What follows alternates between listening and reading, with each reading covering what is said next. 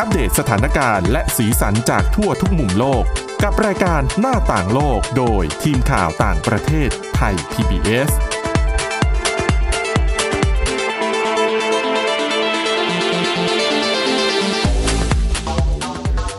สวัสดีค่ะ คุณผู้ฟังขอต้อนรับเข้าสู่รายการหน้าต่างโลกค่ะ วันนี้พบกับคุณทิพย์ตะวันธีรนัยพงศ์นะคะ ที่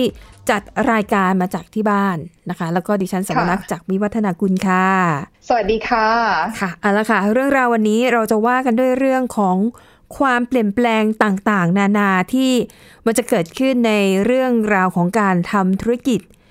นะคะ ซึ่งโควิด -19 เข้ามาเนี่ยเรียกว่า เปลี่ยนทุกอย่างจริง ๆนะคะ ก็เดี๋ยววันนี้จะมีเรื่องราวของค่าตั๋วเครื่องบินที่จะต้องเจอความผันผวนแน่ ๆ แหละนะคะ แล้วก็รวมถึงรูปแบบการเดินทางที่จะเปลี่ยนไปนะคะ แล้วก็จะไปดูเรื่องราวของการเข้าพักในโรงแรม แม้ว่าหลังจากนี้เนี่ยเราอาจจะเริ่มเดินทางไปเที่ยวไหนมาไหนได้นะคะ แต่ว่าการให้บริการอาจจะแตกต่างไปจากเดิมนะคะ เดี๋ยวมาดูกันว่า มันจะเปลี่ยนแปลงไปอย่างไรบ้างเอาคุณทิตวันไปว่ากันด้วยค่ะเรื่องแรกคือเรื่องของค่าตั๋วเครื่องบินก่อน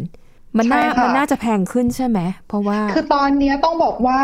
หลายประเทศเริ่มที่จะผ่อนคลายมาตรการป้องกันโควิด -19 แล้วนะคะค่ะอนุญาตให้มีการกลับมาเดินทางกันได้อีกครั้งจำนวนหนึ่งมีสายการบินที่เริ่มเปิดเที่ยวบิน เริ่มกลับมาแต่ว่าแน่นอนว่าผู้โดยสารก็ยังไม่ค่อยมีนะคะ แล้วก็ค่ะค่อนข้างที่จะจำกัด เพราะว่าหลายประเทศก็ยังอาจจะปิดน่านฟ้าบ้าง หรือว่าจำกัดการเดินทางบ้าง แต่ว่าตอนนี้ค่ะไหนๆก็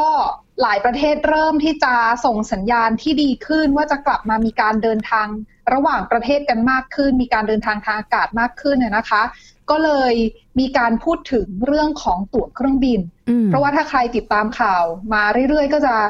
รับทราบว่าสายการบินทั่วโลกเนี่ยประสบปัญหานะคะ ไม่ว่าจะเป็นต้องเออลดขนาดของบริษัทลดค่ะพนักงานอืมไม่ให้เงินเดือนทำงานแบบไม่ให้เงินเดือนบ้าง เพราะว่าไม่มีคนเดินทางบางทีก็บินไม่ได้ต้องระงับเที่ยวบินนะนะคะค่ะดังนั้นเนี่ยทางสมาคมขนส่งทางอากาศระหว่างประเทศค่ะ เขาก็เลยออกมาเหมือนกับออกมาพูดให้ฟังว่าจริงอืมๆแล้วเนี่ย คือถ้าในอนาคตถ้าเที่ยวบินเริ่มกลับมาเป็นปกติเนี่ย ตั๋วเครื่องบินเนี่ย ราคาอาจจะไม่น่าที่จะเหมือนเดิมอืมเพราะว่าอะไร เพราะว่าช่วงเริ่มแรกเนี่ยที่มีการเปิดการบินเนี่ยเขาบอกว่าตั๋วเครื่องบินน่าจะราคาถูกลงอ้าวเหรอตรงกันข้ามดิฉันคิดว่าใช่มันน่าจะแพงขึ้นซะอีกนะทำไมมันถึงไม่ถูกเขาบอกลงว่าคะพอเปิดปั๊บเนี่ยจะต้องถูกลงค่ะ เพราะว่าหลาย ๆ สายการบินเนี่ย แน่นอนว่าต้องอยากกลับมาบินนะคะ เพราะว่าเป็นธุรกิจของเขาเขาก็ต้องอยากทำธุรกิจค่ะต่างคนต่างอยากบินก็ต้องจัดโปรโมชั่นจัดนู่นจัดนี่คือพยายามที่จะอ๋อกระตุ้นดึงให้คนกลับมาเดินบิทางมากขึ้น ถูกต้องอืมแต่ว่าแน่นอนว่าแรก ๆ ก็เขาบอกว่าน่าจะ ลำบากนิดนึง เพราะว่าค่ะคนก็ยังไม่ค่อยกล้าเดินทางเท่าไหร่อะนะคะค่ะก็จะต้องมาแข่งสายการบินต่างๆ ก็แข่งขันกันเรื่องของราคาอืมแต่เขาบอกว่าลดราคาไปได้จำนวนหนึ่งเนี่ย แต่ว่าแน่นอนว่าไปสักระยะราคาจะแพงขึ้น อืม นั่นสิ แสดงเพราะว่าว่าตั๋วถูกช่วงแรกเนี่ย เป็นแค่โปรโมชั่นดึงให้ลูกค้ากลับมาใช้บริการ แล้วถ้าสมมุติว่าสถานการณ์เริ่มดีขึ้นเรื่อยๆ เนี่ย แน่นอนว่าพอคนกลับมา คือเราหลีกหลีกเลี่ยงไม่ได้ที่จะต้องเดินทางทางอากาศถูกไหมคะใช่คือถ้าค่ะเราอยากจะไปต่างประเทศเนี่ยแน่นอนอ่าว่าพอถ้าสถานการณ์เริ่มดีขึ้นมาเรื่อยๆเนี่ยตั๋วเครื่องบินจะแพงขึ้นอืมเพราะอะไรเพราะว่าสายการบินจำนวนมากก็จะเหลือแค่ไม่กี่สายการบินเท่านั้น คือสายการบินเล็กๆอะตายหมดแน่นอนอ่าค่ะก็เหลือแต่สายการบินใหญ่ๆอะนะคะค่ะแล้วก็ นอกจากนี้ต้นทุนสายการบินก็สูงมากด้วย เพราะว่าอย่าลืมว่ามาตรการต่างๆ ที่ใช้บนเครื่องบินเนี่ยค่ะจะทำให้คอสหรือต้นทุนของเขาต่อเที่ยวบินเนี่ยสูงขึ้นตามไปด้วย ไม่ว่าจะเป็นอืมเรื่องของให้ที่นั่งบนเครื่องบินเนี่ยว่างในช่วงที่นั่งอ่าตรงกลางอะค่ะอ่าคือคนค่ะนั่งติดกันไม่ได้มพอนั่งติดกันไม่ได้เท่ากับผู้โดยสารในต่อเที่ยวเต็มเที่ยวเนี่ย จะลดลงจากเดิมใช่ดังนั้นใช่ต้นทุนก็ต้องสูงขึ้นค่ะค่าตั๋วก็ต้องสูงขึ้น นั่นจึงเป็นสาเหตุที่เขาบอกว่า การเดินทางในยค่าตั๋วเนี่ยยังไงเนี่ยกลับมาไม่เหมือนเดิมแน่นอนมคือจะมีความผันผวนแล้วนอกจากนั้นนะคะ เขาบอกว่าการเดินทางทางอากาศเนี่ยก็จะได้รับผลกระทบจากการแพร่ระบาดของโควิด -19 เหมือนกัน เพราะว่ากลับมาคราวนี้ บินได้ แน่นอนว่าต้องมีการตรวจเช็คเรื่องของคัดกรองอุณหภูมิร่างกายอ๋อของผู้โดยสารที่จะใช้บนเครื่องบะเอ่อจะเดินทางทางอากาศอะนะคะค่ะแล้วก็ไม่ใช่แค่นั้นน่ะนะคะ เขาบอกว่าก็จะมีเรื่องของการรักษาระยะห่าง แต่ทางสมาคมขนส่งทางอากาศระหว่างประเทศเนี่ยเขาเสนอนะคะว่า การรักษาระยะห่างบนเที่ยวบินเนี่ย ควรจะทำแค่ช่วงเริ่มต้นที่บินเท่านั้น ค่ะ คือช่วงคือถ้าผ่านไปสักระยะหนึ่งเนี่ย ไม่ควรที่จะทำแล้ว ก็คือควรอืมที่จะให้นั่งเต็มลำเป็นปกติ เพราะว่าเพื่อลดภาระเรื่องของต้นทุนแล้วเขาก็บอกว่ามันไม่ได้มีหลักฐานคือเรายังไม่สามารถมั่นใจได้ว่าการที่นั่งเว้นระยะห่างบนเครื่องบินจะช่วยทำให้ คือจะช่วยป้องกันโควิดใช่19ได้จริงเอาเพงี้ราะดีกหลายว่าคนบอกว่า อ้าว ก็อยู่บนเครื่องลำเดียวกัน อากาศที่ใช้หายใจมันก็วนอยู่ในเครื่อง ดังนั้นถ้ามีคนติดแค่เว้นที่นั่งเนี่ย มันป้องมันมันไม่น่าจะป้องกันมันยังไงก็นะติดคือใช่ยังไงก็หลายๆติดนะเขาก็เลยบอกคือทางหน่วยงานทางด้านการบินเนี่ยเขาเลยบอกว่าจริง ๆ แล้วควรไปโฟกัสในเรื่องของการสวมหน้ากากดีกว่าไหมเรื่องของการค่ะทำความสะอาดดีกว่าไหมอะไรเงี้ยอืมดังนั้น เรื่องรักษาระยะห่างเว้นเก้าอี้ เว้นที่นั่งเนี่ยก็อาจจะทำในช่วงแรก ๆ ที่คนอาจจะกังวลกันเยอะๆ แต่พอปรับตัวได้แล้วก็ควรที่จะตัดลดมาตรการนี้อะนะคะ นอกจากนี้เขายังสนับสนุนเรื่องของการ ตรวจเชื้อโควิด -19 อีกด้วย เขาบอกว่าถ้าทำได้นะ แนะนำเลยให้ตรวจที่สนามบิน คือเอาให้รู้ตรงนั้นเลยเพราะว่าอย่าค่ะลืมว่าตรวจแค่อุณหภูมิร่างกายอย่างเดียวเนี่ย ไม่รู้ว่าอาจจะติดเชื้อแต่ว่าไม่แสดงอาการหรือเปล่า ใช่ใช่ก็ยังแพร่เชื้อได้นะคะเขาบอกว่าค่ะถ้าทำได้ก็ตรวจที่สนามบินซะเลยแต่ก็เข้าใจค่ะว่าตอนเนี้ยยังไม่มีชุดตรวจอะไร แล้วก็ยังไม่คือแค่ชุดตรวจตรวจคนปกติอะยัง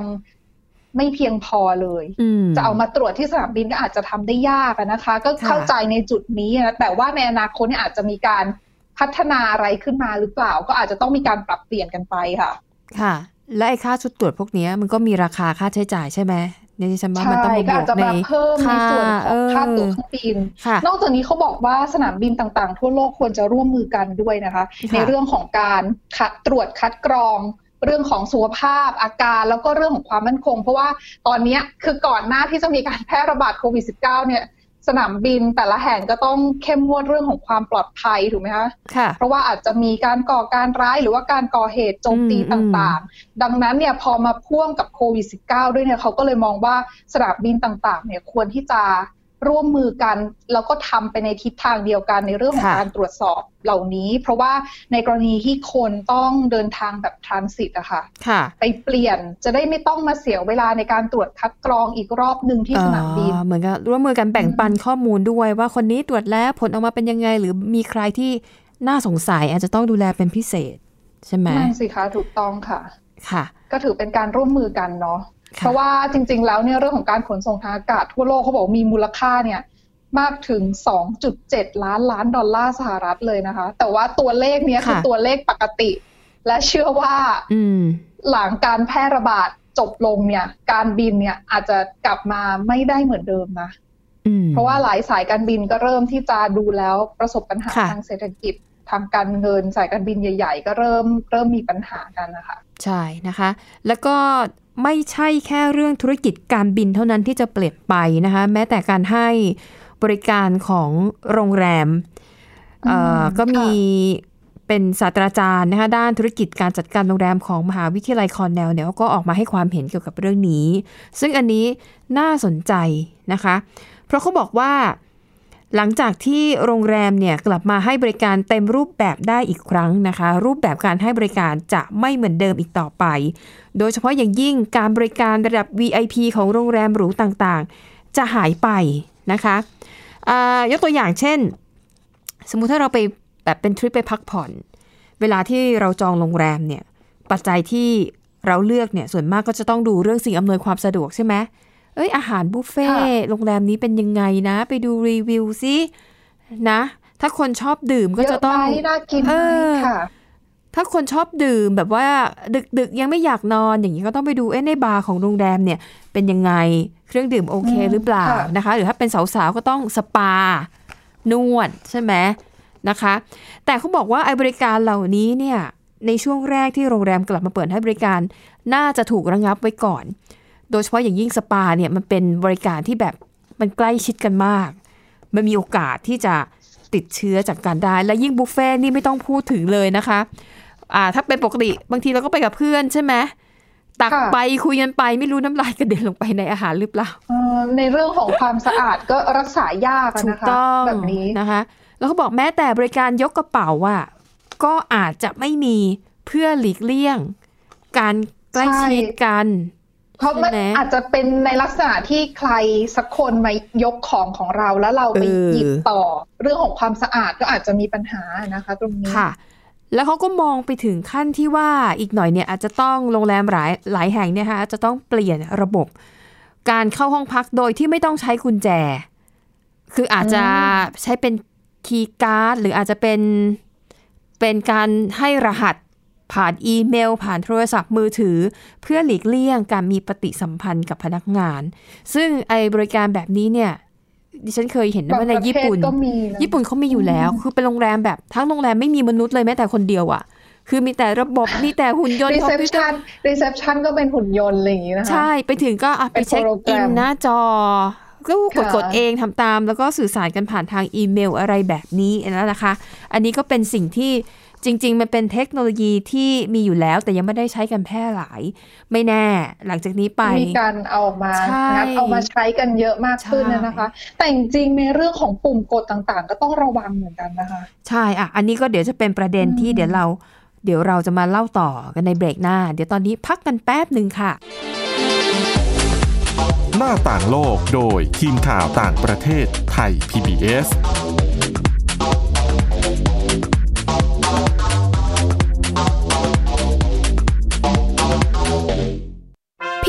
มีสมาร์ทโฟน ก็ฟังได้ไทย PBS ดิจิทัล Radio สถานีวิทยุดิจิทัลจากไทย PBS เพิ่มช่องทางง่ายๆ ให้คุณได้ฟังรายการดีๆ ทั้งสดและย้อนหลัง ผ่านแอปพลิเคชันไทย PBS Radio หรือเวอร์บายเว็บไทยพีบีเอสเรดิโอคอมไทยพีบีเอสดิจิทัลเรดิโออินฟอร์ทนเมนต์ for all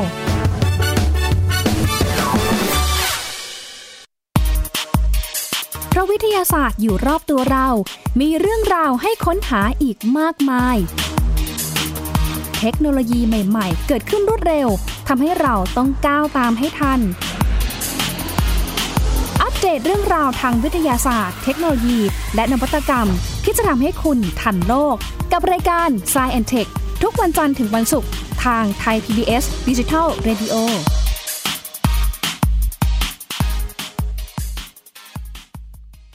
มากกว่าด้วยเวลาข่าวที่มากขึ้น จะพัดพาเอาฝุ่นออกไปได้ครับ มากกว่าให้คุณทันในทุกสถานการณ์ ตามที่กฎหมายดังกล่าวกำหนดเอาไว้ มากกว่ากับเนื้อหาเที่ยงตรงรอบด้านนำมาใช้ในคดีเมาแล้วขับ มากกว่าในทุกทางออกของสังคม ป้องกันไม่ให้ปัญหาเกิดขึ้นมากกว่า กับข่าวรอบวันในทุกมิติ เครนก่อสร้างเกิดอุบัติเหตุขึ้น มากกว่าด้วยการวิเคราะห์ที่ตรงจุด ความพยายามของภาครัฐที่จะแก้ปัญหา และมากกว่ากับทีมข่าวมืออาชีพ ข่าวไทย PBS ให้คุณได้มากกว่า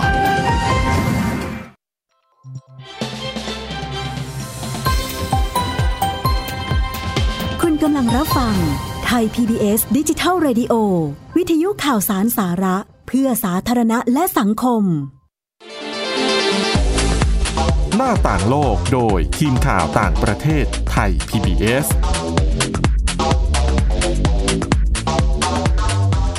ค่ะกลับมาต่อกันในช่วงที่ 2 นะคะ เมื่อกี้เราค้างกันไว้ว่า เรื่องของความสะอาดในการให้บริการธุรกิจด้านโรงแรม เขามองว่าในอนาคตมันจะกลายเป็นจุดขาย เอออะอย่างที่คุณทิพย์ตะวันตั้งข้อสังเกตเมื่อสักครู่นี้ว่าไอ้ลิฟต์ต่างค่ะๆกุญเอ่อปุ่มกดอืมต่างๆที่ที่เราก็ใช้กันเป็นประจำอะนะจากนี้ไปเนี่ยใช่จะต้องมีค่ะความระมัดระวังมากขึ้นนะคะเขาบอกว่าแน่นอนค่ะสิ่งที่จะเกิดขึ้นในธุรกิจโรงแรมก็คือ เจ้าหน้าที่ของโรงแรมเนี่ยจะต้องฆ่าเชื้อทุกจุดให้เรียบร้อยเสมอก่อนที่แขกจะเข้าโรงแรม โดยเฉพาะอย่างยิ่งลิฟต์นะคะ ก็คือพยายามที่ให้ลูกค้าเนี่ยไม่ต้องสัมผัสกับอะไรทั้งสิ้น ทีนี้คือจริงๆแล้วเนี่ยเออทางลูกค้าอาจจะไม่ต้องไปเจอพนักงานต้อนรับที่เป็นคนนะคะไม่ต้องเข้าไปพูดคุยค่ะเพียงแต่ว่าต้องใช้พนักงานที่มาทำความสะอาดอืมได้อย่างสะอาดหมดจดน่ะ อืมนะคะอืมแล้วก็ อะอย่างที่บอกว่าเรื่องของความสะอาดจากนี้จะกลายเป็นจุดขายนะคะ ก็ทำให้หลาย ๆ โรงแรมเริ่มประกาศออกมาแล้วนะคะ ว่าจะมีเทคโนโลยีอะไรบ้างที่นำเข้ามาใช้เพื่อการฆ่าเชื้อโดยเฉพาะ อย่างเช่น เครือโรงแรม Hilton Hilton นี่เขาเล่นใหญ่มากนะคะ เขาไปจับมือกับทีมงานป้องกันและควบคุมการติดเชื้อของ Mayo Clinic Mayo Clinic นี่เป็นศูนย์การแพทย์ชั้นนำในอเมริกาค่ะแล้วเขาก็มีเครือข่ายทั่วประเทศเขาวางแผนกันว่าจะติดตั้งเครื่องพ่นพลังงานไฟฟ้าสถิตสำหรับยาฆ่าเชื้อ แล้วก็จะติดตั้งระบบแสงอุลตราไวโอเลตเพื่อฆ่าเชื้อบนพื้นผิวต่างๆ อย่างที่เราได้ยินกันช่วงนี้คือไอ UVC และจริง ๆ ในค่ะพวกช้อปปิ้งออนไลน์ทั้งหลายอะดิฉันเริ่มเห็นเอามาขายแล้ว แต่ก็ไม่เราจริแต่งๆแล้วจะเรามีประสิทธิภาใช่พเหรอใช่เราก็ไม่รู้ไงราคาก็ไม่ถูกด้วยนะ อืมอ๋อราคาราคาไม่ถูกอาจจะอาจจะมีประสิทธิภาพนะตัดสินกันด้วยราคา คือจริงๆมันก็ยังไม่มีหลักฐานทางการแพทย์ที่ออกมาบอกว่าอุปกรณ์พวกนี้มันช่วยได้จริง ๆ อะไรอย่างเงี้ยนะคือใน แต่ก่อนหน้านี้นี่ฉันก็เคยเห็นข่าวว่าค่ะมีการชะบางโรงพยโรงพยาบาลบางแห่งในต่างประเทศเขาใช้เหมือนเป็นหุ่นยนต์ที่ปล่อยแสง UV อะค่ะอืมเพื่อฆ่าเชื้อในโรงพยาบาลก็มีเหมือนกันนะ แต่ก็ไม่รู้ว่าในจริง ๆ แล้วเนี่ยเอาเข้าจริงๆในสถานการณ์ปกติอะ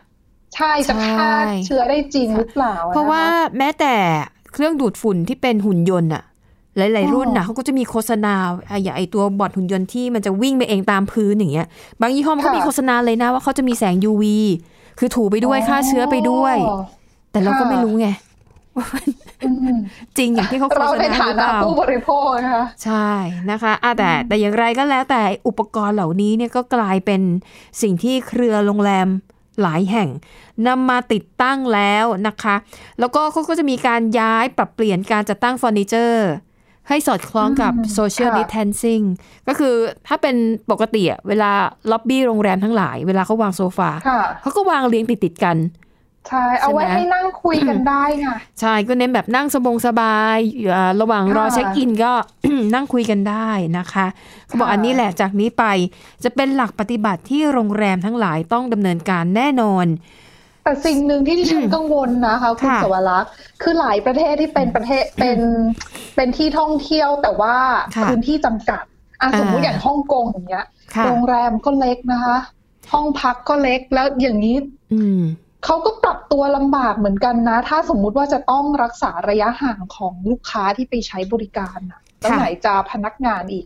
แต่ว่ามันมีบทความอีกอันหนึ่งที่กำลังมองว่าไอ้พวกที่พักขนาดอืมเล็ก หรือพวกธุรกิจ Airbnb เนี่ย น่าจะได้เปรียบ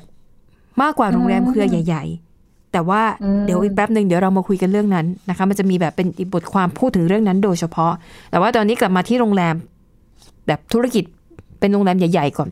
ก็บอกว่าหลังจากนี้ค่ะ พนักงานเนี่ยจะต้องสวมถุงมือ สวมหน้ากากอนามัย แล้วก็เจลล้างมือเนี่ย มันจะกลายเป็นอุปกรณ์ขั้นพื้นฐาน จะมีให้เห็นอยู่ทุกที่นะคะ แล้วก็อาจจะมีอุปกรณ์วัดอุณหภูมิสำหรับลูกค้าและพนักงาน เหมือนกับทุกวันนี้เราไปไหนกลายเป็นถูกตรวจวัดอุณหภูมินี่เป็นเรื่องปกติไปแล้ว ไม่ว่าจะเข้าห้างสรรพสินค้าร้านสะดวกซื้อทั้งหลายนะคะอะและแน่นอน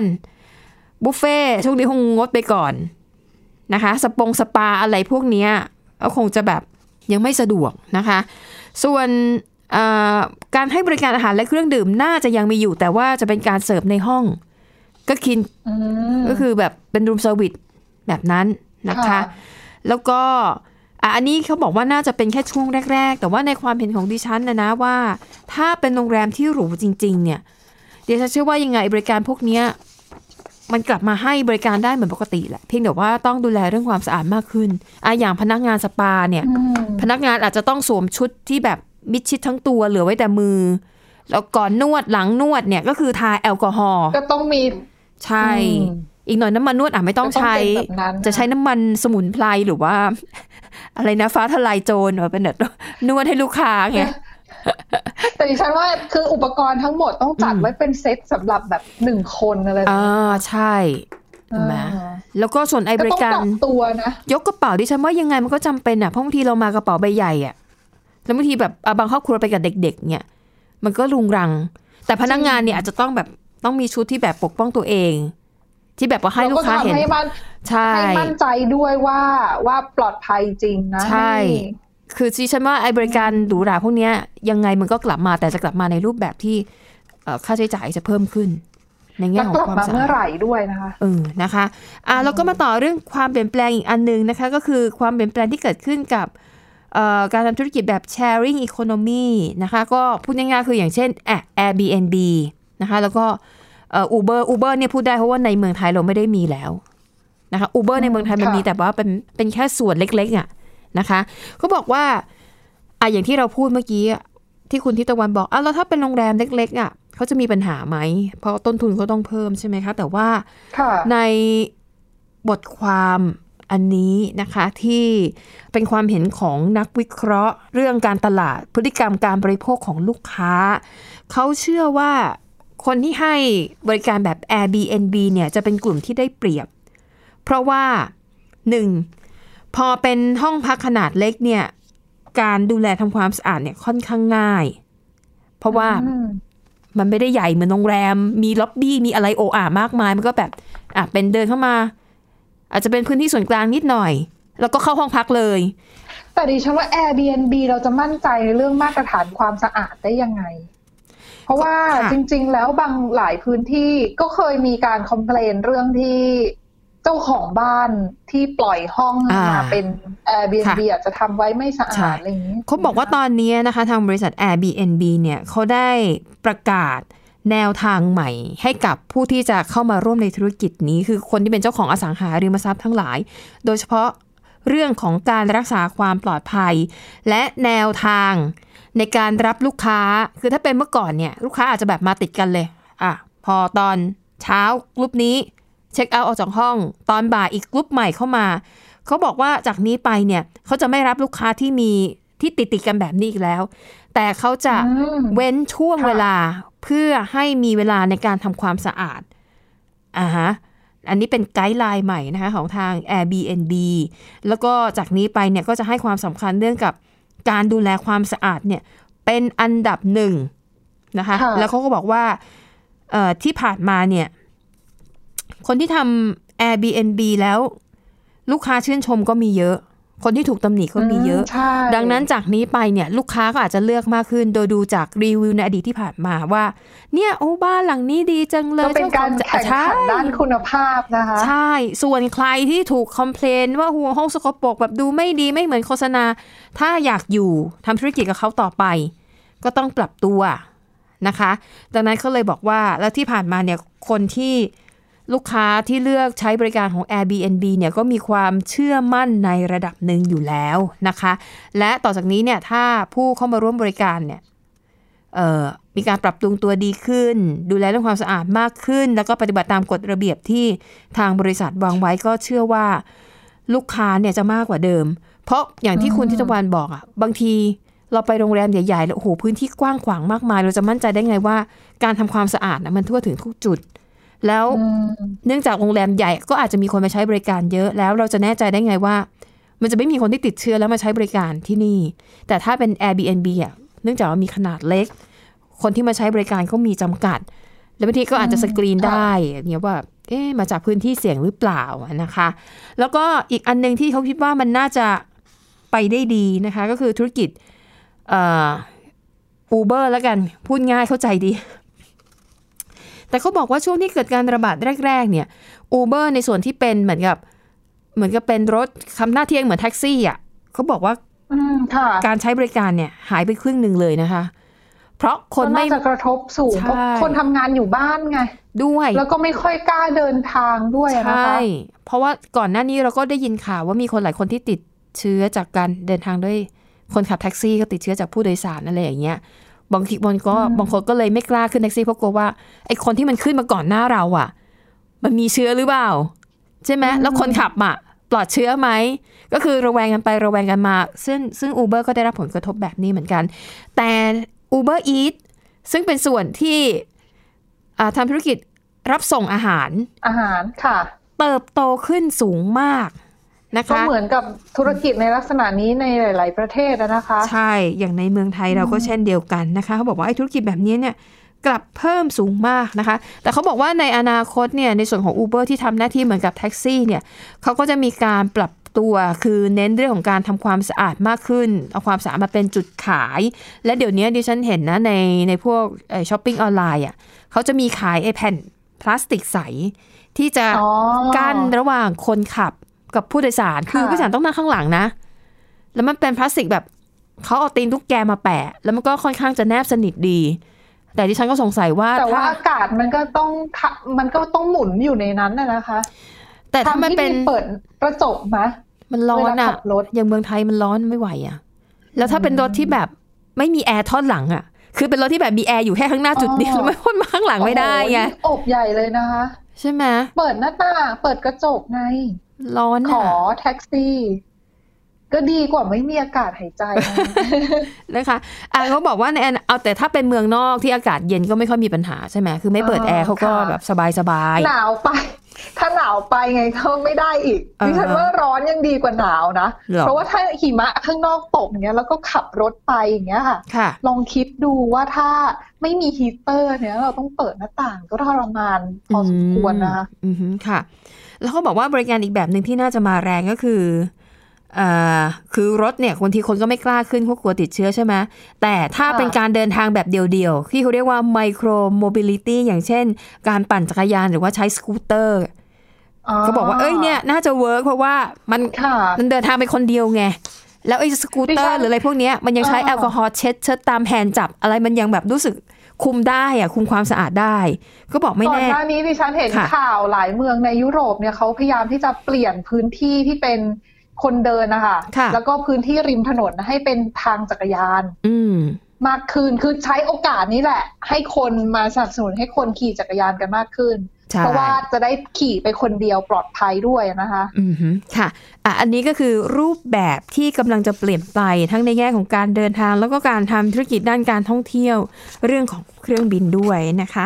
แล้ววันนี้หมดเวลาแล้วขอบคุณสำหรับการติดตามค่ะ เราสองคนพร้อมด้วยทีมงานลากันไปก่อนพบกันใหม่ในตอนหน้า สวัสดีค่ะ สวัสดีค่ะ Thai PBS podcast. View the world via the voice.